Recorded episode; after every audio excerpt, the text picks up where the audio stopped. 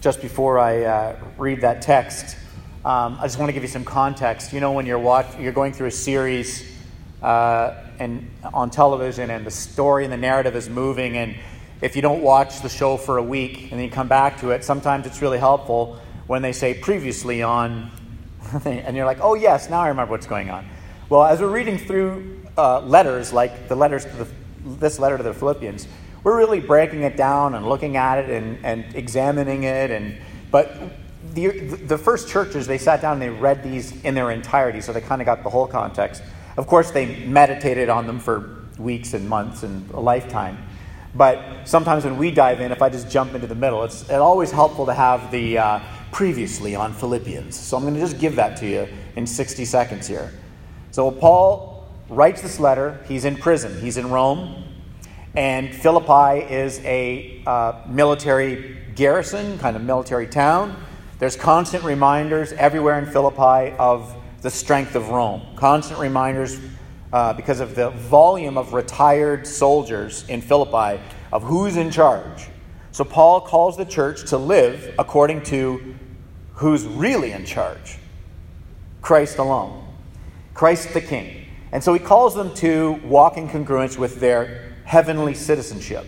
And it's a way of saying, you know, you are governed by a sovereign, you live your life according to the wisdom of the law of this particular sovereign, and you live that way. So he's calling the church in this sort of Greco Roman context to have their, their, not only their ethics formed by the wisdom of God's word, but their posture towards the culture formed by the wisdom of God's word, the way in which they love and care for uh, the community I mean, one of the reasons why Christian communities exploded in the first century was because they were caring and loving for uh, the poor who didn't belong to the church. And in the ancient world, that was just not a thing that was ever done.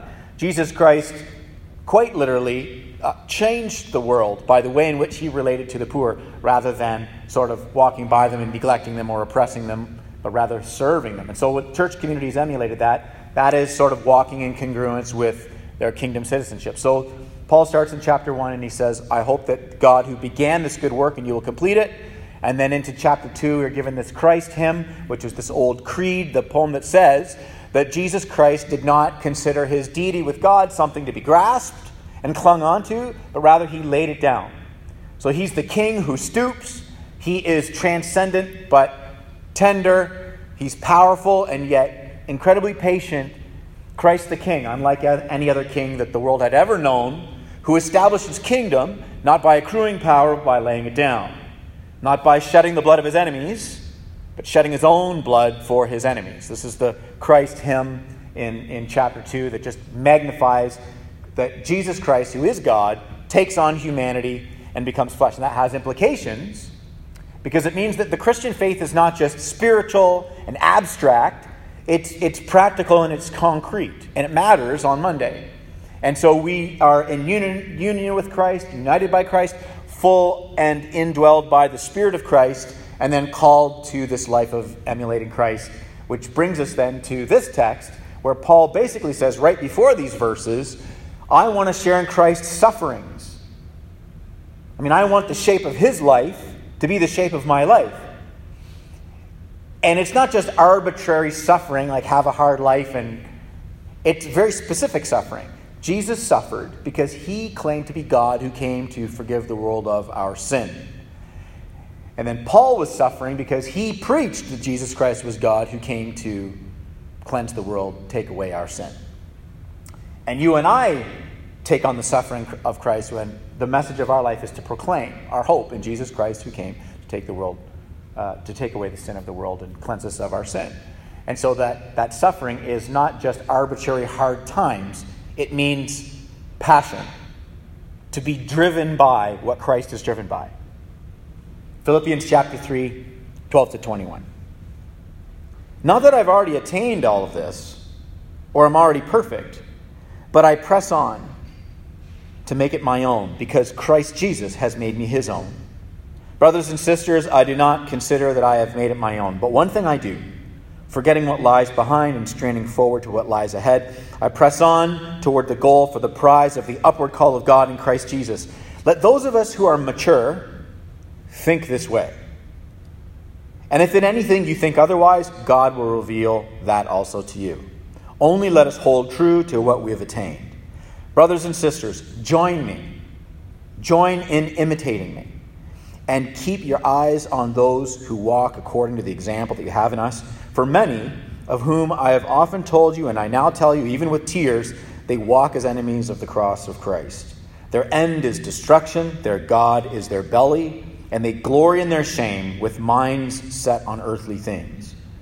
But our citizenship is in heaven. And from it we await a Savior, the Lord Jesus Christ, who will transform our lowly body to be like his glorious body by the power that enables him even to subject all things to himself. This is God's word. So here we have this encouragement of joy and citizenship, this conversation where he's calling us uh, to be imitators of Christ. And he starts out by saying, I haven't pulled this off. He starts this, this passage by saying, I've not actually attained this. There's a humility. The gospel liberates us from self righteous mask wearing. See, because if your glory is your own, if what makes you righteous is you, it's going to be difficult to be honest and transparent about your own failings. I want to. I'm not sitting, and notice where the whole thing goes is he doesn't go, you know what, I'm not pulling this off, and actually, what's the use? I mean, I keep trying to overcome the, this, this, the sin and the struggle in my life, or this particular area where there's real weakness of my character, and I keep failing at it, so what's the point? I guess I'll just sit back and say, Thank God for grace. It's like peanut butter. Just slather that grace over me. I don't need to change or transform. The text doesn't sound like that at all. He's like, You know, I'm not actually pulling this off.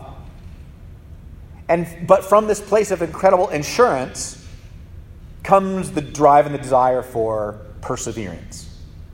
The perseverance is rooted in assurance. The perseverance is not driven by the desire to somehow, you know, lock in the assurance. He's already got it in Christ. And so this is what we um, see that he does. He says in verse 12 that Christ has already made me his own. And this is key. Because now the motivator, and I'm not going to hammer this because last week I hammered it, the motivator for everything that we're doing is that we, we are already Christ's. He has saved us definitively and single handedly. And so it's from that place of assurance that we strain every nerve for this thing called perseverance. When I was a kid, uh, grade seven, I started playing football. I got this poster from somebody, and it was a picture of a guy doing what they call in you know college America, you know college football in America, the huck and buck, which is this. And he's doing this, and the poster says, "I press toward the goal." Dot dot dot. This is basically the way that I interpreted, interpreted all of Scripture at that point in my life. Is like, here's the thing that sounds really great. Dot dot dot we all know that the Apostle Paul did not have touchdowns in mind when he wrote this, but his, his motivator for pressing on was not just a arbitrary perseverance. Whatever you're up to in life, you're trying to score touchdowns, press on, persevere. You're trying to build a business, press on, persevere. You're trying to, you know, uh, raise a, a family and kids that love God and love His ways, press on, persevere that plays out. That thing is that all those things are good and true. I mean, you're I am 100% behind the theology of vocation. That what you're doing on Monday matters. That your worship isn't confined to a couple hours on Sunday, but that worship is like when you leave this place and you get about what you're up to this week. There's a theology of vocation that matters. But what's what's at the heart of his perseverance is this this desire to more and more resemble Jesus in whatever it is that he's up to. That's really the, the, the heart, the beating heart of his perseverance that uh, is motivating the action. Now, then he says, This one thing that I'm doing, I'm not pulling this off, but there's one thing I'm committed to doing. I'm going to forget the things that are behind and I'm going to press forward to the things which are ahead. So, really, what I want us to focus for the rest of our time this morning, for the next 10, 15 minutes, is what in my life do I need to be forgetting? And where in my life do I need to be pressing? He knows Jesus has done it all. For you and me, it's true too. It's done in Christ. We walk out of here, and there's nothing left you and I need to do so that God says, I love you, I accept you. That's in Christ. It's, a, it's astounding. Every time you stop for five minutes to think about that, think about your week and the thoughts, the emotions in your heart. Think about, the, I mean, the words that came out of your mouth, the actions. I mean, think about our week and then think about the fact that God just looks down at us and goes, My beloved child, you're in Christ and you are mine. And apart from your failures this week, it's astounding. So, the, so Paul goes, Okay, from that place, I'm going to forget some things and I'm going to press on towards some things. So, what are the things in our life that we need to be forgetting? So, let's start with the forgetting. It's interesting, even that Paul says forget things because from the Exodus, God's been pretty committed to his children remembering things. It can't mean, for, you know, forget all the mistakes you made and the sins and the tra- just forget all of that and live, you know, no regrets. Right? There's no way it means that because from the Exodus, God was like, "I'm the God that saved you out of slavery in Egypt." Remember, you know, and, and you know, uh, the book of Deuteronomy. Hey, when you get into this promised land and you're living in houses you didn't build and you're enjoying things that you didn't work for, remember your God. Remember the goodness of your God is saving grace, scandalous grace. And God is all about remembering and remembering the sin and the mistakes you made in the past so you don't do it again and fall back into that crazy idolatry, wrapping your life around things. God's been pretty committed to saying, remember, remember, remember, all through the Old Testament. Right? You go through Israel's history, and after you get through history, you get to the prophets. The prophets are all like, hey, you forgot your God. Remember your God. Re- remember the, the sin that caused this thing in the past. Don't go back there. All the way into New Testament. Paul, in the book of Ephesians, chapter 2, if you read it, he's like, hey, remember that you were once alienated from Christ. Remember you had no hope. Remember the sin that separated you from God. So there's a huge emphasis in the scripture on remembering. So, what is it that we're supposed to forget? Because Paul is not confused. He's, he's an academic, he's mega. So he's not writing things to Philippi and then writing things to Ephesus and going, man, I hope they don't swap letters, because that's really going to confuse people. So, what is it that we need to forget? We need to forget the things in our lives and Paul listed it ahead of here, and I, I won't repreach it because that was last Sunday's message, but we need to forget the things in our lives that we allow to define us and justify us and tell us who we are and give us a sense of identity. We need to forget the things that say, when, when we lay down and go, you know, my life is okay because of this, I matter because of that, I know I'm loved because of this. Uh, like, whatever that is, if that thing is not Jesus, Paul's like, you got to forget that. I'm not going to repreach last week's sermon, but last week Paul, Paul lists a bunch of things that he, he garnered his, could have garnered his identity from. His resume. What we need to forget is not just the crippling regrets of, of uh, sin that, we, that would tell us who we are and tell us we're failures and tell us that God. We, we, not only that, not only are the regrets of the sin but also the moral resume. I have to forget the resume that makes me say, actually, I, this is why God accepts me. If you have failures in your life, well, we all have, so I, don't even know why I said it that way. We all have failures, ways in which we have failed. And there are things we have all done that every time we think about it, it turns our stomach because it's embarrassing or hurtful or sorrowful, brings a sense of condemnation. And the failure, it's like the failure is telling us who we are. And Paul's like, you need to forget that because your failure does not tell you who you are. But it's not just the failure, it's the successes. You cannot allow the letters after your name, your average in, in, uh, in school that you're pursuing, the success of your business, the bank account, the house, the Pinterest perfect you know, whatever, fill in the blank. I mean, you can't allow any of these successes to define you and tell you who you are and justify you and give you a sense of identity. You've got to, we've got to forget it. And so he says, he said it last week, um, you know, he's got lots of things to forget. And uh, it's not just the things that, it's not just the, um, the successes he needs to forget. He's also done atrocious things that he thought he was doing the right thing. Paul uh, in the book of Acts, chapter 7, he's watching Stephen get stoned. They're laying the coats at Paul's feet. Paul's watching the stoning of Stephen, Stephen, who is preaching Christ as the fulfillment of the Messiah, Paul, who at that point had not had his eyes open to Christ and his grace. Paul is like highly committed Paul loves God and he's highly committed to keeping the law. And Paul's watching all this and he's like, this is right and good. And then in that's Acts chapter 7. And then in Acts chapter 9, Jesus knocks him off his high horse on the Damascus road. And Jesus says, Why are you persecuting me?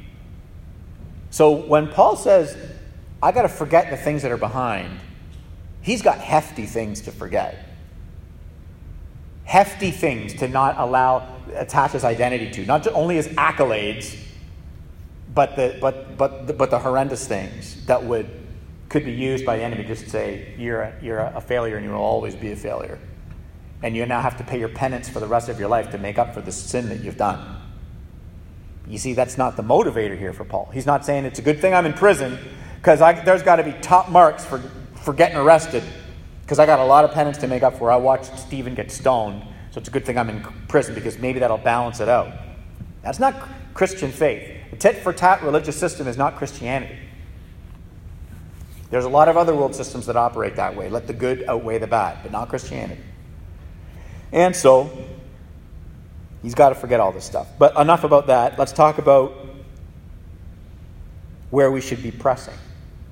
Where in my life do I need to really persevere and press on to, in, in a desire to emulate Jesus? I mean, when I look in the mirror, what areas of my heart and my mind and my life I'm like, this is not a lot like Jesus. And what's my response to that going to be? Is my response to that going to be, oh my goodness, I'm nothing like Jesus in, my, in this area of my life, so I will do nothing about it? Or is my response going to be, you know, I'm nothing like Jesus in this area, or I'm faltering and failing it. I'm not like Jesus in this area of my life, but wow, I want to be. I mean, I, I wow, oh God. And from this incredible childlike faith in the same way that you know children always want to be older. No kids are always like, I can't wait till I'm 10 because I can do this. I can't wait till I'm 12 because my parents said once I'm 12 I got to do that. And then they're 15. I can't wait till I'm 16 because I can drive. I can't wait till I. This is how children get excited about the next thing. And that is like the childlike faith that the, the Paul, the apostle is in prison and he's like, man, I want to press on. I mean, there's this, there's this thing in my life that I am not like Jesus here, but I, wow, do I really, I really want to be. Oh God, would you do a deep work in me and transform me?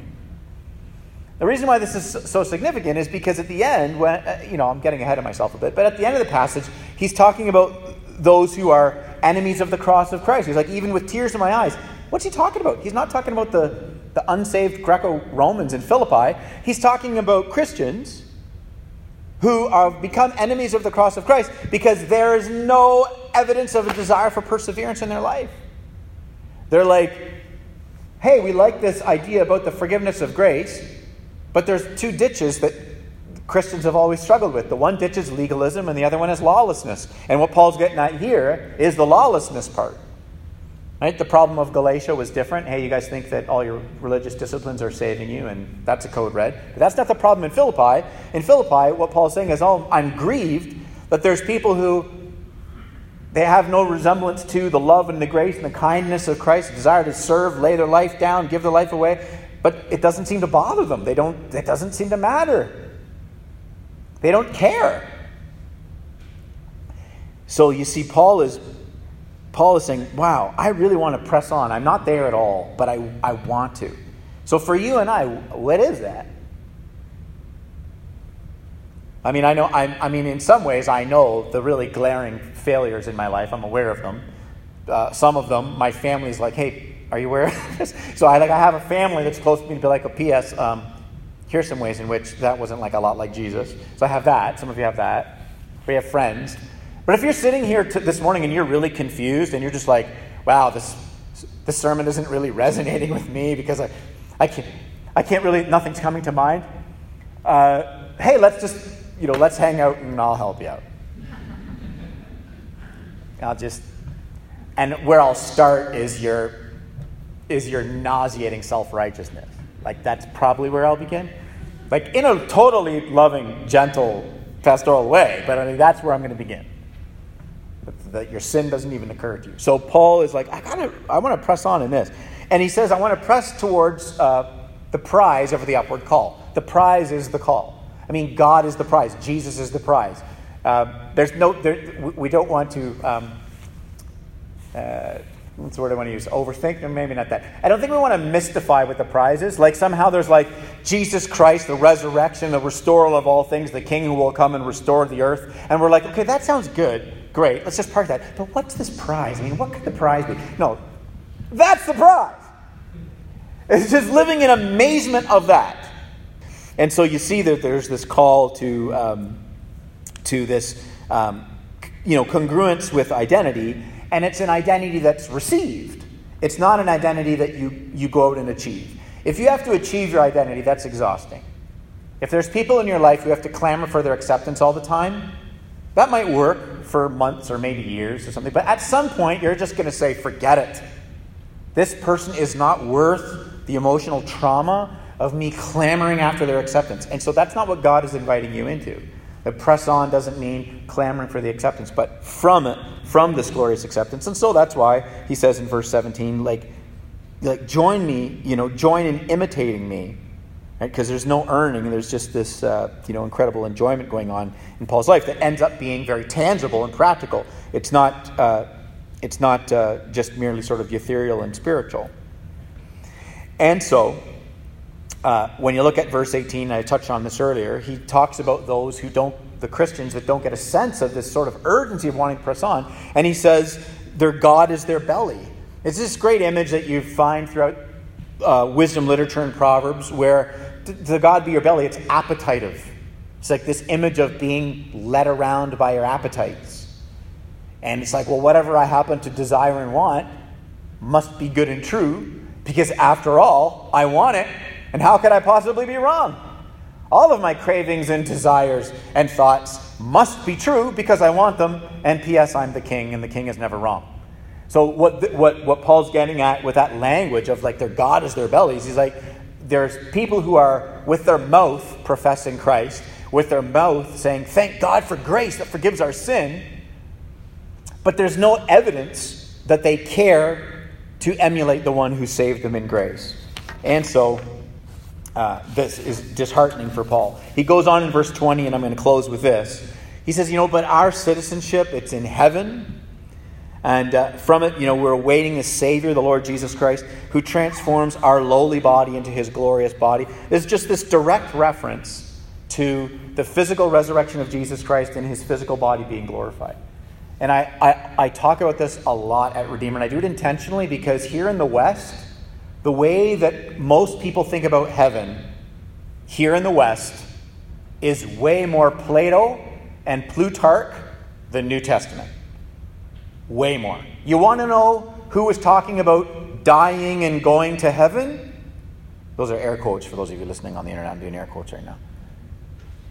Plato talked that way leaving the physical and existing in the ethereal. Like that, Plato and Plutarch talked that way dying and going to heaven, leaving and going away. But in the New Testament, the, this physical resurrection of Jesus, that bodily, that keeps coming back, is important because it is because in the end it is the renewal of what God began, which gives significance to your ministry, significance to what you and I are supposed to be up to on Monday, significance to pressing on, emulating Christ, and then living as ministers in Kitchener Waterloo. The significance is we're not just sort of biding our time here in this physical space until we get zapped out of here. Jesus Christ is coming to renew all things. I talked about it last week. I won't dial into uh, more into it now. But the implications of forgetting what is behind, forgetting the identity stuff, and forgetting the, the failures or, or the successes and letting them define me, forgetting what's behind, and then reaching forward to really wanting to emulate Jesus and live in the radicality of sort of an outward facing life like what Jesus did. The day to day significance of this is that we become ministers who, unlike Plato and Plutarch, thought you're just going to leave this nasty physical stuff and exist someplace else.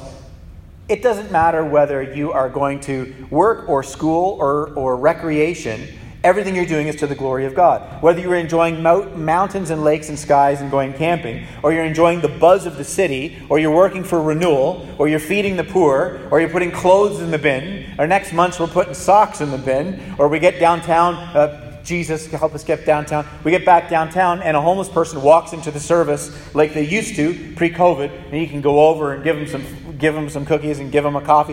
Whatever it is that we're up to, you're recycling your cans, ecological responsibility. It's not all this futile thing that we sort of say it really matters for 80 or 90 years until we die and enter into some plane of non existence. You know, if you're an atheist or agnostic, you cease to exist.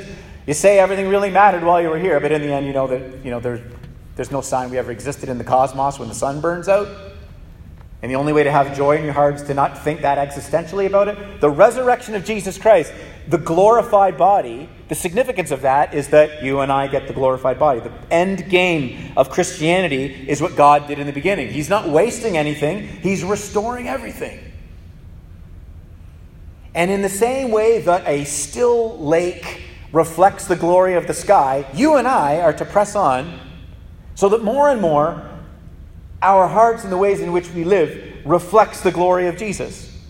We're going to fail at it because we're sinners, but we're committed to pressing on because united to Jesus, he calls us righteous.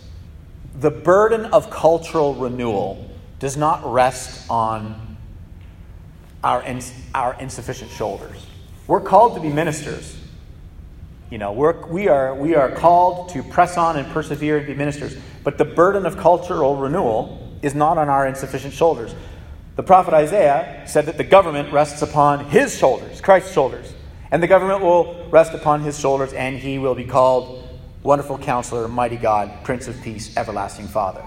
Right? So the, the government that is to come to bring the world politics, you know, proper, the world that we wish that we had, the justice without the, in, the paradox of injustice, and these things that I'm always referring to. I mean, Jesus is going to bring that. So you and I aren't crushed by leaving here. The end of the sermon isn't get out there and change Kitchener Waterloo, uh, Kate It's all up to you. The burden is not there, but I'll tell you what, we're not passive observers. The grace of Jesus and the, the wonder of the cross and the wonder that even though you do not deserve to be called righteous, I, this preacher, I do not deserve to be called righteous. We are, in Jesus, we're called that. From that wonder, we are called to great activity. So the Apostle Paul is not like, oh, thank God for grace. I just lived this life of inactivity. It's massive activity, but it's fueled from joy. And there's no guilt, and there's not attaching as identity to it. There's no lever pushing, there's no button pushing. It's finished in Christ. And so we're called uh, to this. And friends, as you go out on Monday, your colleagues and your classmates and your neighbors and your friends, if their faith is not in Jesus Christ, they are wrapping the totality of their identity around something quite small, quite temporal, something that time can take away, something that sickness and disease can take away, something that the economy turning the wrong way can take away, something that politics can take away they have, they have put their hope in something that is shifting and weak. But you and I, we have our hope in Christ, the rock, who is like an anchor, indestructible. The world can melt, but you and I can have peace in our hearts. And it's from this place that we're called to go and to be ministers of this gospel, to preach Christ and Him crucified. Forgetting what is behind, we're reaching forward to those things that are ahead. I press on toward the goal for the prize of the upward call of God in Christ Jesus.